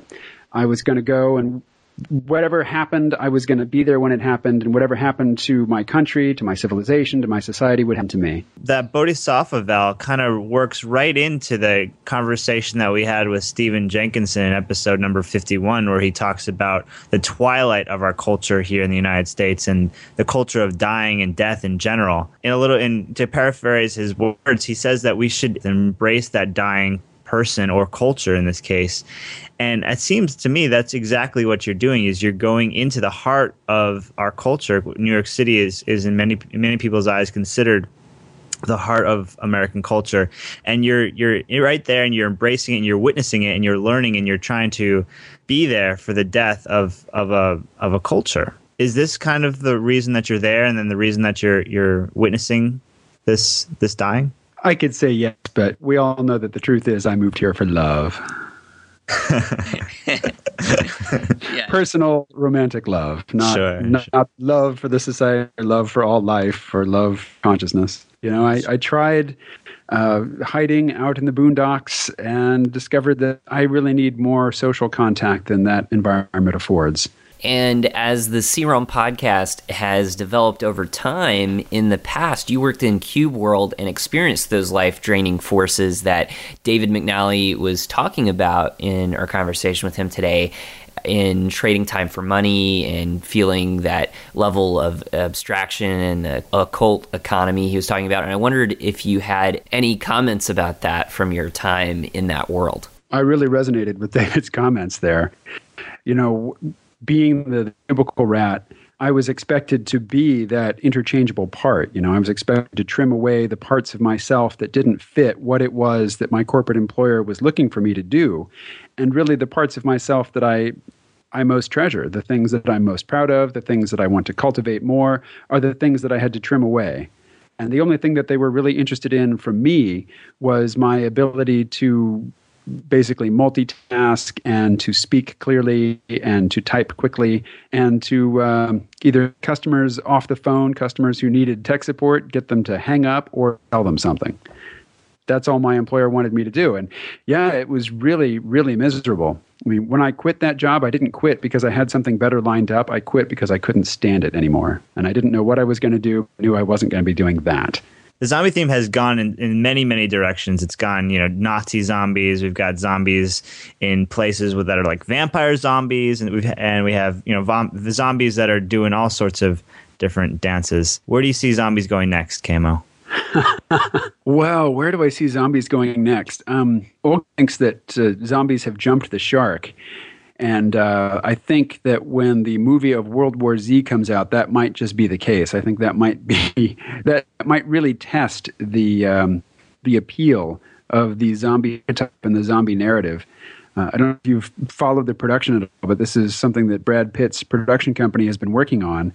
You know, they acquired the rights to the the Max Brooks novel World War Z, and you know, World War Z is uh, an oral history. It is a collection of stories from different people from around the world from the zombie apocalypse. It's told in um, a nonlinear style, so we know very early on that humans win the zombie war, and we're just getting the details. And that doesn't really work for an action film, a big Hollywood film. So they've restructured the narrative, you know, to make it something that a single heroic character can be the the central through line in.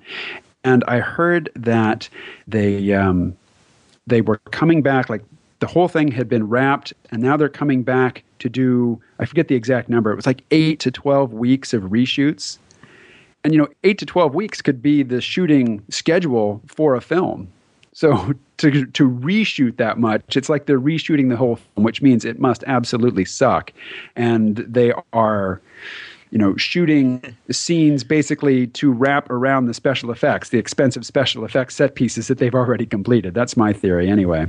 So, um, crash and burn could be the immediate future for the the zombie uh, as a really mainstream media icon, but because zombie films are so the bar to entry is so low you know the basic storyline is there's a zombie apocalypse. You don't even have to show it because everybody is so familiar with it already. You just have to indicate that it's going on. Then you can follow one or two characters through you know a very tight sort of uh, claustrophobic environment which is very cheap to shoot.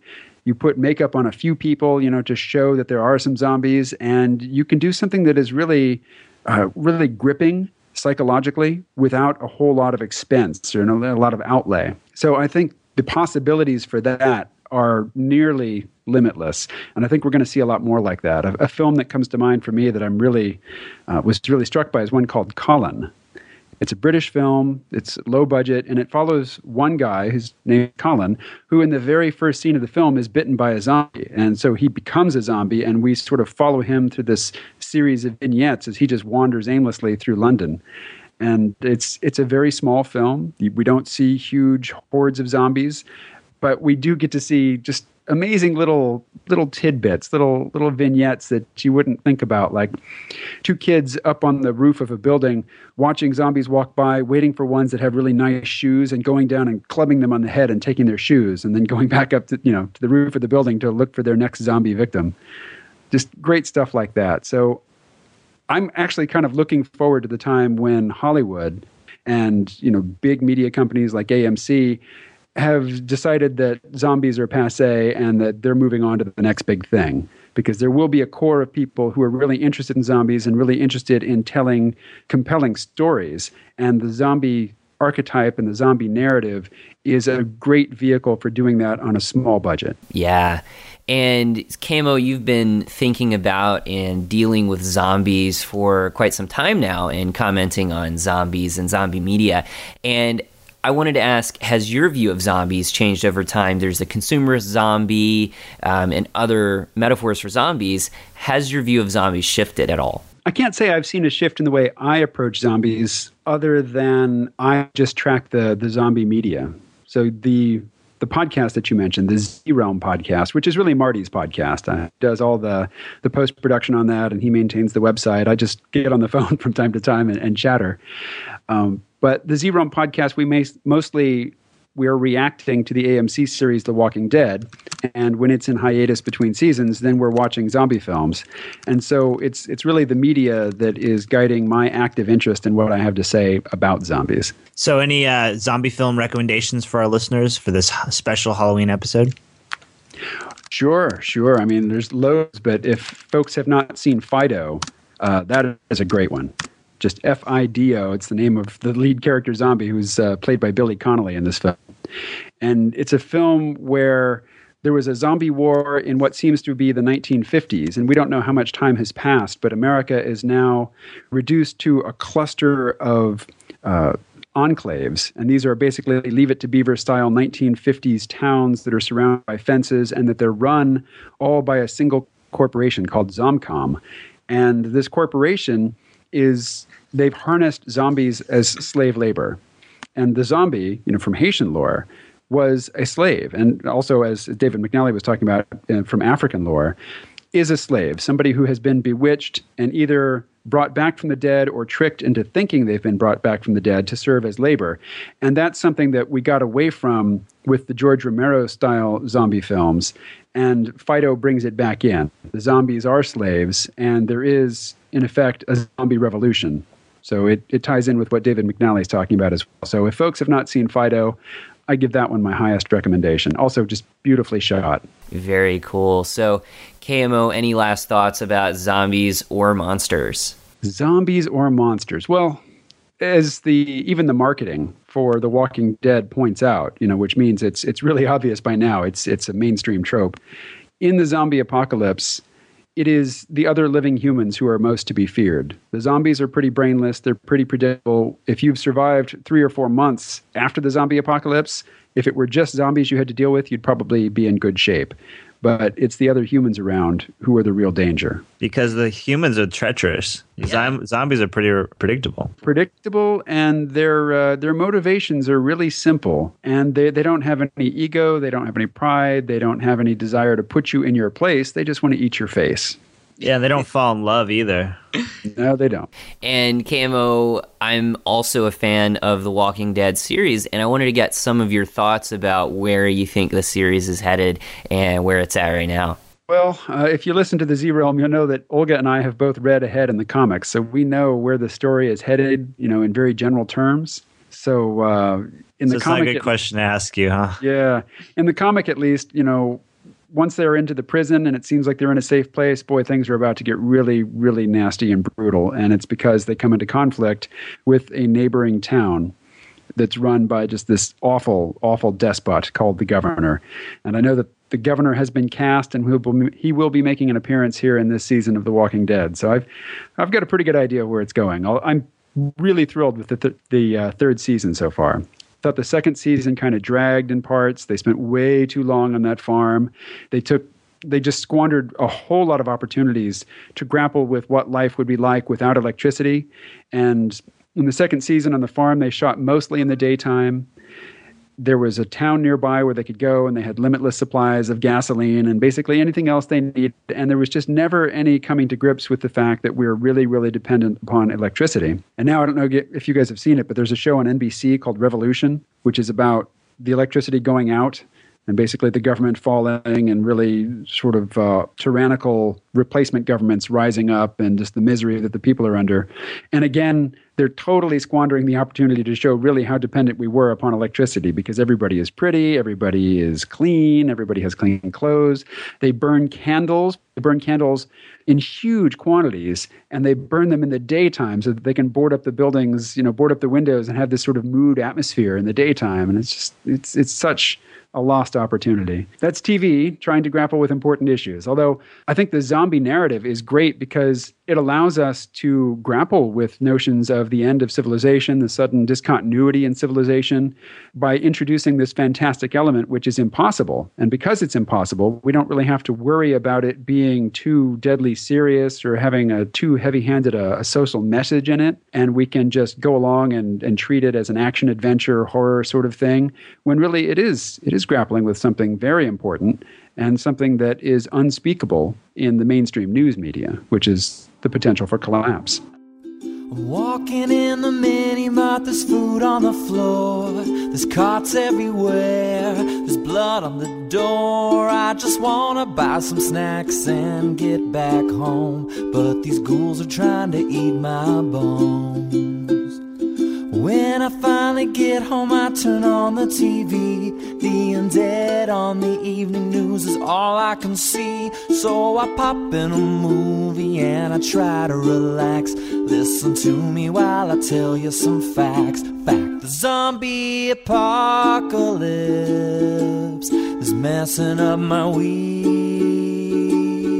The internet is always down can't update the Twitter stream. The zombie apocalypse.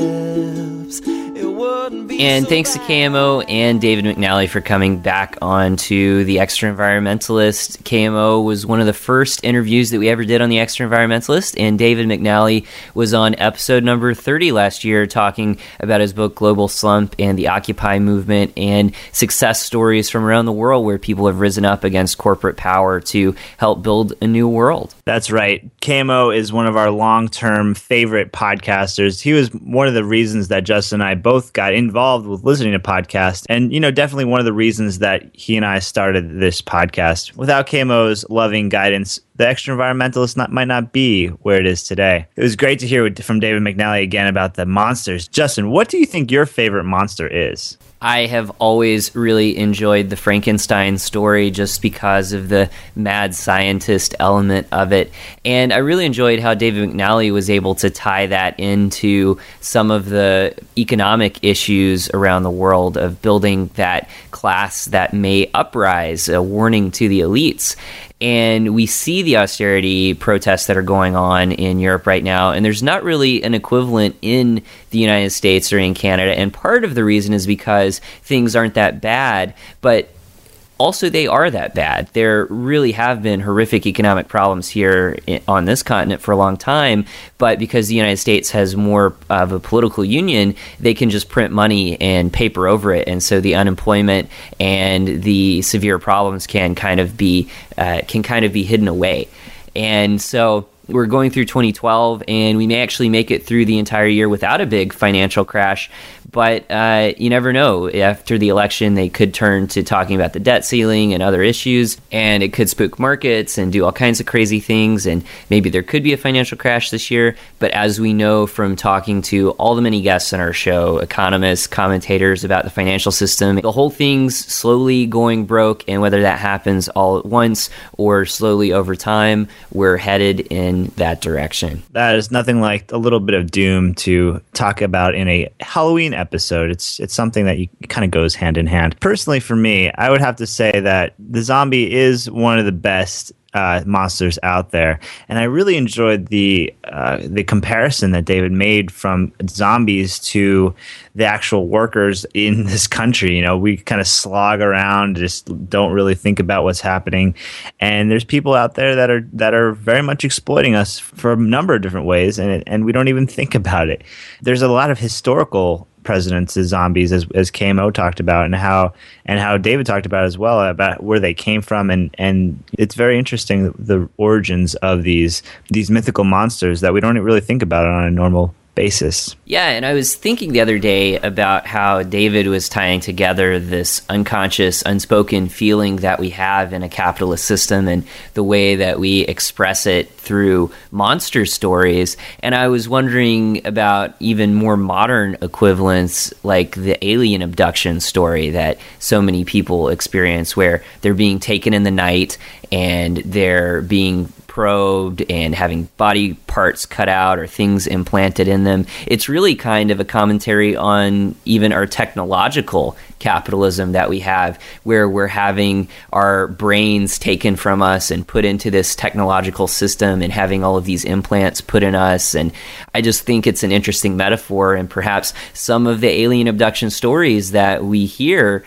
um, are this kind of unconscious story that's being developed, this experience of our unconscious mind and what it has in our global system today. That's right, Justin. Our mind tries desperately to come up with imagery to cope with the fact that we live in a society that is very much repressive of so many of our basic human wants and needs. We fulfill these things with, by watching television, by closing ourselves off and putting ourselves in front of these virtual reality things that very much kind of go along with these made up realities that monsters live in. When you spend all day deluding yourself in front of a media source, it's very easy to make up an environment where a monster might exist. And it's not too far of a jump from you know a crazy angry boss who yells at you all day to a crazy angry zombie who's coming and banging on your door and wanting to eat you. I mean, maybe it's a little bit of a, a jump, but it's it's not too far. Yes, and as we know from many of the guests that we've had on our show, we really do live in a zombie economy with vampire banks right now. And for biophysical reasons, our economy is headed for very dire circumstances if we don't have a debt jubilee and retool the way that we think about economics and the ways that an economy can work and serve people. And it's really sad that our political leaders in the US and the EU aren't thinking anything about that. I was just in the US recently in Los Angeles and San Francisco, and I saw some of the coverage of the debates. And these guys are just talking, the US presidential debates, and these guys are just talking about stuff that really has no bearing on the reality of the situation. But it really was great being back in the US and meeting so many amazing listeners in Los Angeles and San Francisco, people who have been enjoying the show and putting those faces to names, which is such an important thing to do at this time right now. And it was also really interesting to be in Los Angeles, a city that has an infrastructure that was built for a completely different world, where gasoline was cheap and where you can just drive with cars that are affordable and everybody can have a car. And now that those underlying realities have changed and we're on a completely different track because of peak oil and energy depletion, like we talk about on our show, um, the whole place is really falling apart. I was in uh, downtown Los Angeles at the Staples Center, which is like this entertainment mecca, and there was an NBA game. And literally just a few blocks away, there was a guy camping under a freeway because he was homeless. And it's that kind of contrast of extreme wealth that really makes it into a dystopia. And there's signs on condo towers for like $1.2 million condos. And just a few blocks away, there's a guy living under uh, a freeway overpass because he can't uh, afford to live. And you think about the amount of poverty that exists in the U.S. right now, and it's really a scary thing to think about uh, for this Halloween. It is a scary thing to ponder this Halloween season. What is not a really scary thing to ponder is this extremely important news that we have to send to all of our listeners. It's very, very important, so listen up closely. And Seth, give me a drum roll, please.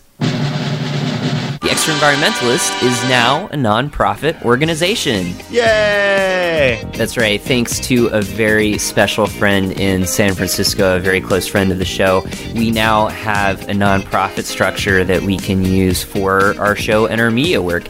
And so that means if you have donated to the show, this year in 2012, your donation is now tax deductible depending on the laws in your country. Definitely for U.S. contributions, your contributions are tax deductible. Not so sure about Canada and the many other countries where listeners have donated from but soon we'll be posting the tax ID on our website for you to use. And if you need a receipt for your donation, just let us know and we'll be glad to issue that. But we have some big plans for our future expansion around ideas for developing educational material with past guests. Just think how amazing it'd be if some of the people we have spoken with you could watch a you know 10 or 15 course series online with some of their their teachings and we're going to be talking about how we plan to structure that quite a bit more in the near future so look out for big plans there so that's right. And you were just waiting for an excuse to throw those dollars our way. Now is a perfect opportunity to support your favorite podcast out there a shameless plug, I know, but you know, sometimes you got to do it. And this is a very exciting development, and there's going to be a lot of news coming out of it, and we can't wait to share it with you. And, and I'm excited about it. And some other people who are already excited about the Extraenvironmentalists, and in fact have sent in their hard earned dollars, are a whole list of people we have to thank today. Walter from Oregon sent us some dollars and wanted to say that he really enjoyed the show and said, "Tell us keep the, and told us to keep up the hard work." He's listening to Janice Harvey, and he thought she was really thought provoking. And we also heard from Kim in Edmonton, Alberta. And Kim said, Hope you don't mind this dirty oil money. I work for a company that gets business from the oil sands. But Kim says, I'm happy to direct it to a show that makes available alternate and deeper discussion of our crazy modern world. And maybe I'm not crazy after all to be concerned. The only thing I wish is that the videos were available in audio only format too. And Kim, that is something that we have been hoping to do for quite a while. We've just been way too busy in our non podcast lives to do it. And hopefully, this December, when I have a bit of downtime, that can happen very soon. We heard from Gregor out in Belgium, one of our fantastic Belgian listeners who are just, you know, out there in Belgium doing all those things that people in Belgium do. Thanks so much, Gregor. We heard from Greg down in Queensland, Australia, who gave us a really fantastic donation. And Greg, I'm really jealous of you in Australia. You're now headed in the summer instead of Vancouver, where it's cold and rainy and gray. Which is like it is most of the year, isn't it, Justin?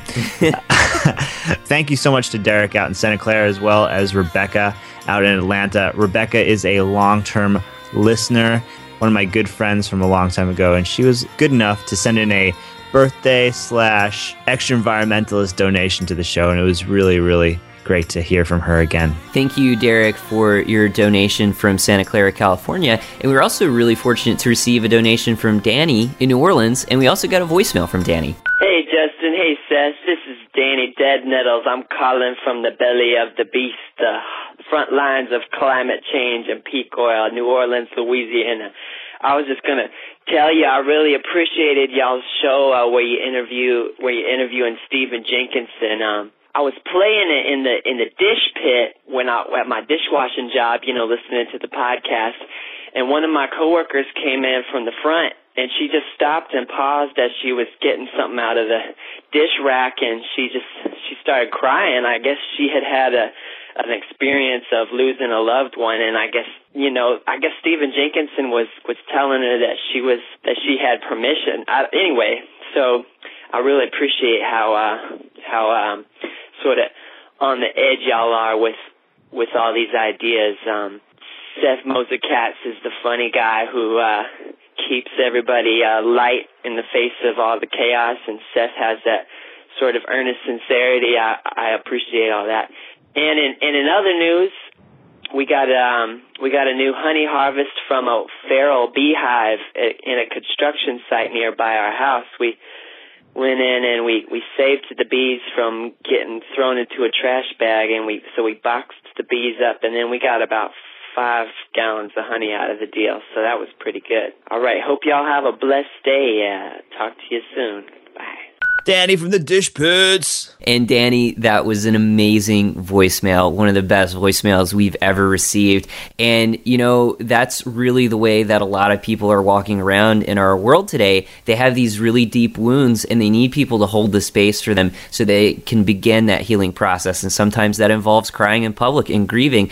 And so if anyone out there is playing the Stephen Jenkinson episode and someone around them is crying, you just got to go up and give them a big hug and tell them it's okay. You got to heal because we're carrying a lot of wounds because of our civilization. That episode has been one of our our most widely listened to episodes yet, and I think that it, it's just really hit a chord and, and has resonated with our listeners, and it's very exciting for me to, to see that people can open their their hearts and their and their minds to such little talked about ideas. It's it's very it's a great thing. Thank you so much to Danny out there. Really great message, and it was wonderful to hear from you from the Dish Pits, man. It was big big props to you. Yeah, and so Danny, thanks for holding down the fort on the front lines of climate change and peak oil there in New Orleans. And like Stephen Jenkinson was saying, sometimes it can be a challenge to remain sane in an insane culture, but you're one of the guys who's helping to make it happen. And maybe your coworkers are overhearing the Extraenvironmentalists sometimes too, and it's helping them. That's right. And if you too want to spread the Extraenvironmentalist to all your friends,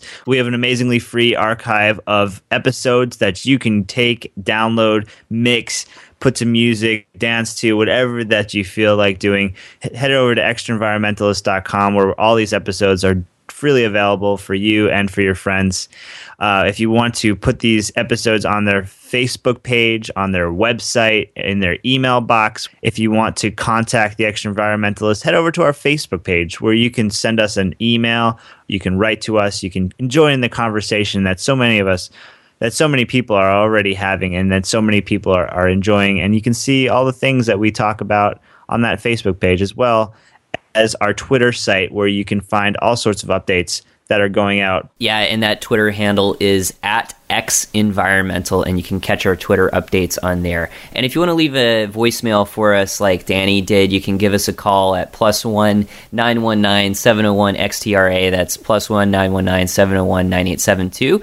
Or if you are outside of the U.S. and Canada and you want to use Skype, you can give us a call at the Extraenvironmentalist, or just go to our website at www.extraenvironmentalist.com and click on the Skype button on the right hand side of the page. Give us a call that way or send us a sound using our SoundCloud Dropbox. On our site at www.extraenvironmentalist.com, you can also find a link to email us. And we've been getting so many amazing emails lately. It's just been incredible to hear from people all around the world. And we got a really great email from Anja recently talking about the recent episode with Simon Black and with Robert Neuwirth, uh, questioning, you know, why would we have people on talking about informal economics? And some of the shows we do are going to be about this ideal world that we want to create and develop and see as this old system fails. But other shows are going to be about uh, adaptations that may not be so ideal that we have to face, and also mindsets that other people have that we may not necessarily agree with when confronting some of this information. And so Robert Neuwirth was talking about these informal economies, and Anja brought up the point that you know these things are a neoliberal dream in the way that they can you know foster poverty and concentrate wealth with people. And Anja mentioned like seeing people in BMWs driving through the slums because they you know uh, got rich and had this rags to riches story, like we talked about with Robert Neuwirth, and that um, Anja felt that Robert really dodged the question about you know neoliberalism. I think perhaps we did paint too rosy of a picture about informal economies, but one of the things that is reassuring is that as governments fail, there are examples of people all around the world who still find ways to manage commerce. However, we didn't really cover the environmental piece at all, and we didn't talk about social equity. And I think that some of our upcoming interviews are definitely going to get to the heart of some of the ways we could redesign economies that don't follow into this neoliberal dream of just everybody living in slums. However, I think that in the developed world, Manfred Max Neef on episode number 20 said that we live in the overdeveloped world, and a lot of our economies are going to start resembling that of the developing world here in the near future. Like Greece is a great example where over five years they were a developed world economy, and now they're really a developing world economy equivalent to that of, say, Kenya. And, you know, Spain has a higher unemployment rate than that of Kenya now. And that's a really solid example of how the developed world is undeveloping. And so, even though we may not want to have to live in this world full of informal markets, um, at least it's reassuring to know that people can get by and can live there, even though it's not really getting at this deeper question of who we are as a species or this more ideal system that, that more directly addresses the ecological problems as well. So, thanks to for writing in and for giving us such a detailed message. And we love to hear from all of you, even if it takes a little bit of time for us to respond. That's right, Justin. And, you know, System D markets are not necessarily very rosy places. There are a lot of people who live on the bottom of these systems and, you know, regularly get exploited. And it's not always a very fun place to live. We heard from Ren out in Oregon who wrote into the show. She said that she's been a long time listener, listens to our show while she's running. She borrows her husband's iPod while she goes outside. She's in the process of moving to Tucson, Arizona, where she's going to be setting up her, her garden to grow things in the desert, and it's going to be extremely exciting there. Uh, she wants to point out that we don't talk to too many women on the show, and that's something that we we here at the Extraenvironmentalist take very seriously, and we're going to be thinking about more in the future. So thanks for pointing that out, Ren. Uh, she also wants to say that it's we she would like to hear some more things about schooling going on, and we actually have some great stuff lined up on that vein, and you should listen to it, and it's going to be great. And so just stay tuned, and you'll be hearing all that interesting schooling stuff coming down the pipe soon. So thank you so much for your letter, Ren, and yeah, and thanks to Ren and everybody else who's been sending us so many great emails and Facebook messages and communications recently. We really sincerely appreciate you taking the time to let us into your ears wherever you're doing it, whether you're running, riding your bike, or gardening, or on a tractor like quasi periodic. Or you're down in the dish pits. Down in the dish pits like Danny. Heck yeah. So happy Halloween, everybody, from us at the Extraenvironmentalist. And just remember that Twilight movie, it's really just about capitalism. The zombie apocalypse. I'd rather fight a shark. I read in a book that you can punch them in the eye. But sharks are my problem, yeah, and zombies are. I've never seen so many girls outside without their clothes on. Normally, I think that's awesome, but it's actually a turn off, cause I'm not into That's a fact. Zombies moving slow, I feel like Jackie Joyner-Kersee like the popular kid in school, and everybody wants a piece of me, but they can't. Cause I like my pieces intact.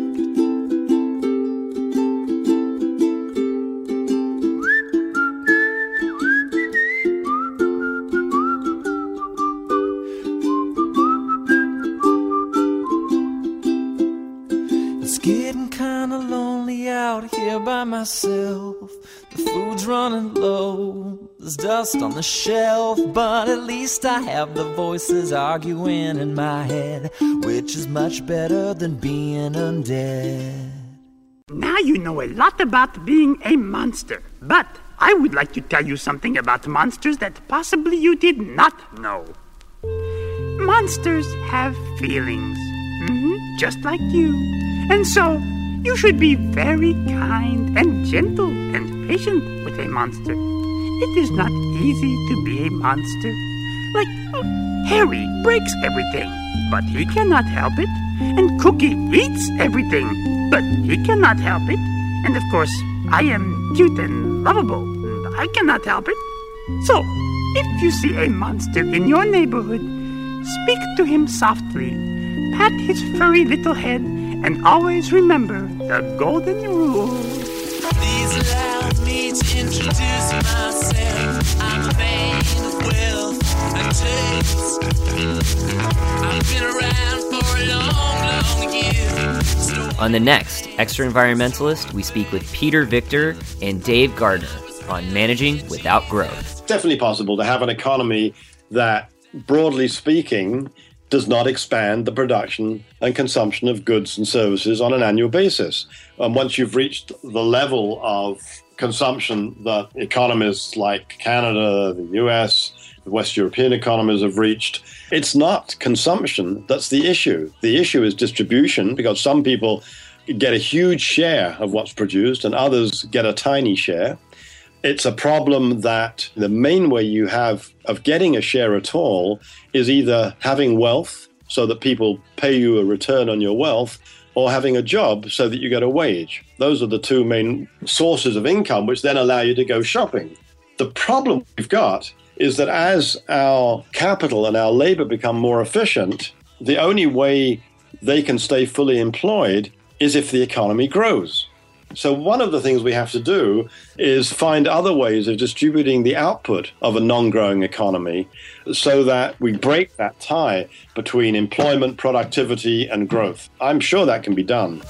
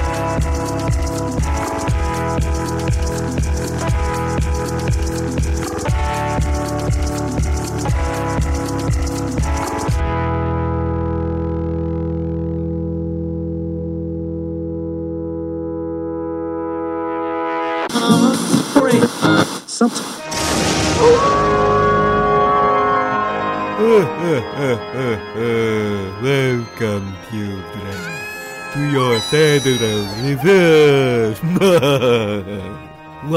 a year, the secret haunted house in the Federal Reserve is open, and you lucky children get to see the monsters behind the monetary system. so, children, before you may enter the Federal Reserve's haunted house, the ghost of Steve Jobs will show you how to bob for Apple products. be putting our faces into this bucket full of iPhones and iPads. So stick your face into this bucket full of iPhones and iPads, children, just like the kids do in the Foxconn factory in China. That's my iPad. No, that's mine. No, give it back. now, children, that you've learned to be good consumers, you can enter the Federal Reserve.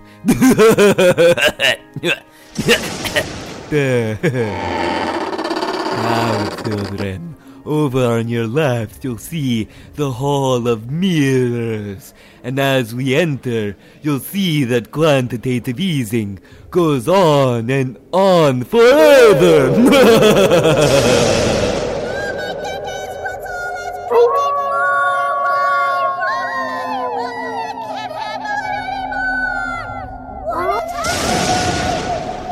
Children, be careful not to stare too closely into the mirrors, or they will lead you to introspection as to why you even participate in the system.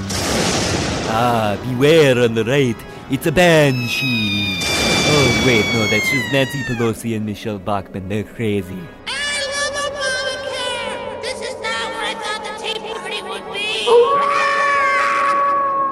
Ah, we just narrowly missed their shrieks, children. But look out! It's meat zombie.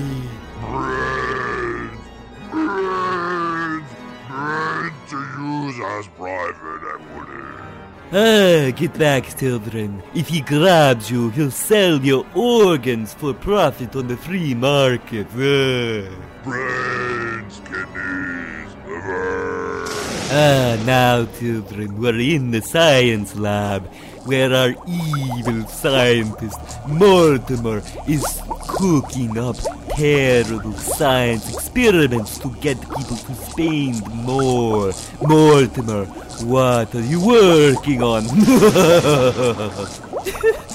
As a mad scientist at an elite institution, I used to have such a good life. It's been so hard. All of my peer reviewed evil science experiments were making so much money, but with austerity and government cuts to research, I no longer have any money and I'm just a sad scientist. ah, Mortimer, you're so pessimistic sometimes. Why don't you cheer up? Go torture some hamsters. I put the hamsters on a wheel and it just kept going around and around and it reminded me of the rat race that I'm on. Ah, Mortimer, you just need to cheer up somehow. Here, drink some of this green potion. You'll be a lot happy. Ah, Mortimer, you'll be okay. Ah, turn your head, children. Only adults are allowed to see acid damaged bodies. Ah. Okay, children. Now we're in Ben Bernankenstein's lab, where he's trying to bring the economy to life. Let's see if he can succeed. It's alive! It's alive! Oh, Bernankenstein, you should have used all the money you printed to pay for electricity infrastructure. You will never be able to reanimate the economy and your monster with no electricity and rolling blackouts. Blah. Alright, let's move to somewhere with a lot more flashy lighting. Now, you children, you'll see the horrors of our main mainstream media room. Ah, look out, it's Werewolf Blitzer. Children, quick, shoot him with the golden bullets we fashioned out of all the gold bullion we've confiscated. Ah, Werewolf Blitzer is a nasty creature. Take that, werewolf blitzer! Your situation room won't protect you now! Yeah, get him! Ah, good job, children. You just dropped him faster than CNN's rating. It's sad because it's on 24 hours a day. Alright, children, now our tour is coming to an end. I'm sure that's very sad for you because no doubt your interest in it has compounded over the time you've been here. But there's one last secret. You see, children, everyone thinks the Federal Reserve prints money out of thin air. And that we do, yes. But what runs the printing presses, you ask? Well, it's children's blood. So I need you to go see Jamie Dimon, the CEO of JP Morgan, because he knows exactly how to fuel our printing presses. Now, children, go do your duty and make America great again. Thanks for joining us once again from Tales from the Federal Reserve. Yeah, happy Halloween, everybody.